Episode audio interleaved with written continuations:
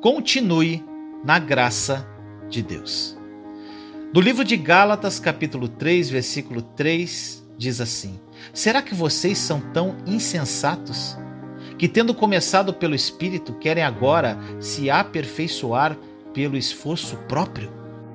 Meu irmão, minha irmã, começa essa mensagem com uma pergunta: Como você foi impactado pela primeira vez por Jesus?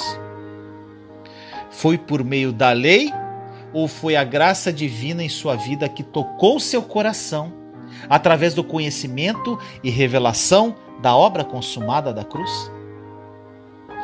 Todos nós começamos nosso relacionamento com o Senhor porque fomos impactados por seu amor e graça. Vamos então continuar nesta graça, meu irmão, minha irmã. Paulo advertiu os Gálatas por voltarem para a lei depois de começar na graça. Olha o que ele disse em Gálatas capítulo 1, versículos 6 e 7.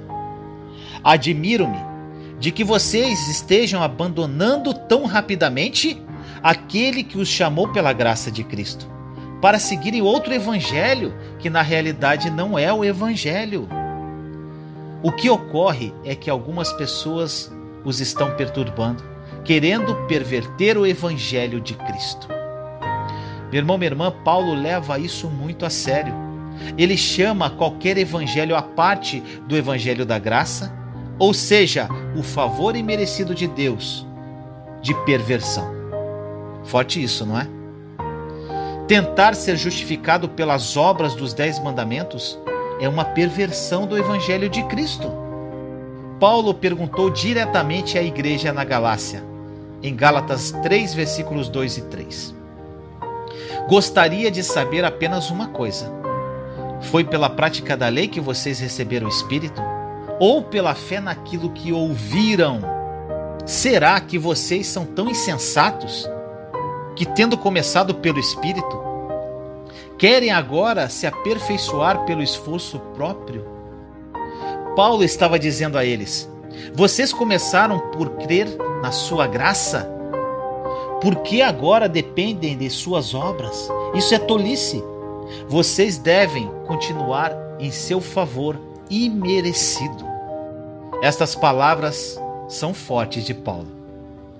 Não comece com a graça e termine com a lei.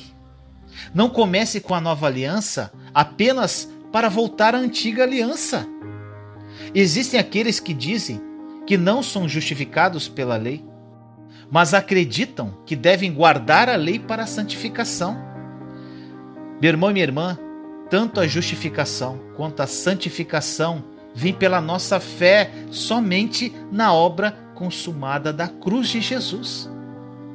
Quando você estiver estabelecido no novo pacto da graça, experimentará uma tremenda sensação de confiança e segurança em Cristo. Quando sua confiança está em seu favor imerecido e não em seu desempenho, você não sentirá como se estivesse constantemente entrando e saindo de seu favor e aceitação. É uma pena que alguns cristãos tenham se colocado de volta na antiga aliança sem perceber. Às vezes eles sentem que Deus está do seu lado, mas outras vezes eles sentem que Deus está longe deles. Às vezes eles sentem que Deus está satisfeito com eles, mas outras vezes eles sentem que Deus está zangado com eles.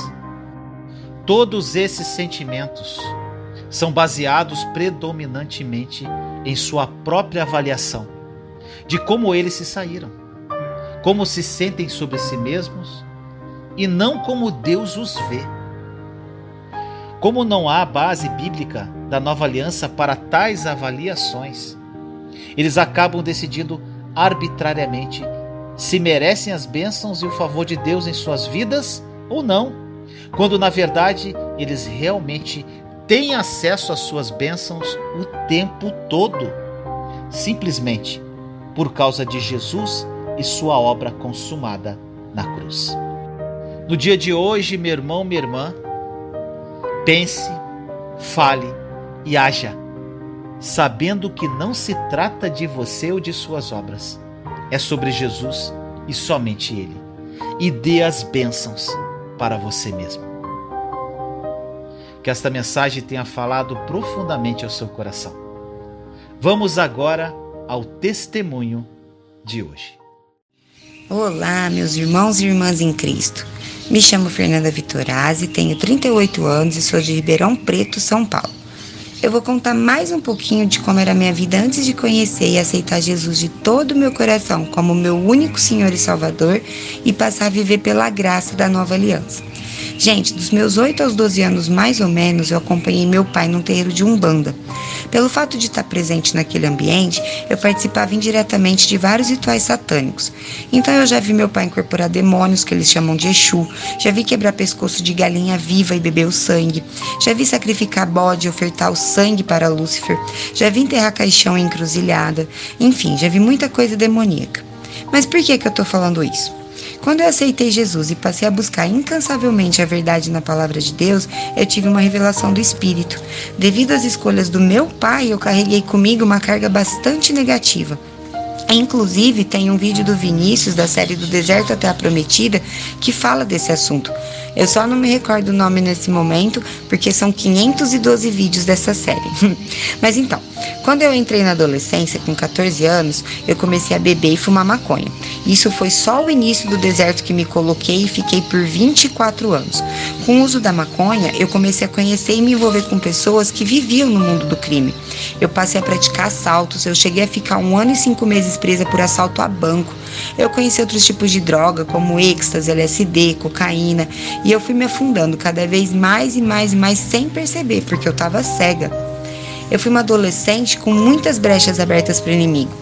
Na verdade, as brechas eram escancaradas devido à carga negativa que eu carregava por conta das escolhas do meu pai e somada com a ausência de Jesus na minha vida.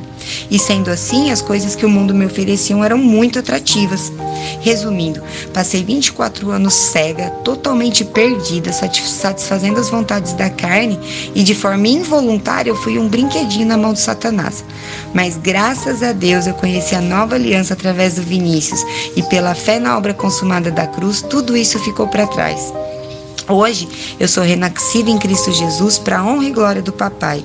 E eu peço a Deus todos os dias que, através da minha experiência adquirida nesses 24 anos, eu possa ajudar outras pessoas a saírem desse mundo obscuro e viver na luz através do amor de Jesus, crendo de todo o coração e tendo fé que cada gota de sangue derramada de Jesus naquele madeiro foi por amor a nós. Eu agradeço primeiramente a Deus por tudo que Ele fez, que Ele faz e que Ele ainda vai fazer na minha vida. Agradeço muito ao meu irmãozinho amigo Vinícius por ele ser esse veículo de graça do papai na vida das pessoas. Através dele, muitas vidas foram, são e ainda serão transformadas. E obrigada a todos vocês, meus irmãozinhos e irmãzinhas. Amo vocês em Cristo Jesus. Aproprie-se da verdade da obra consumada da cruz. A nova aliança é uma realidade e mudará a sua vida radicalmente. Compartilhe esta mensagem para difundirmos esta verdade ao mundo. Te amo em Cristo Jesus.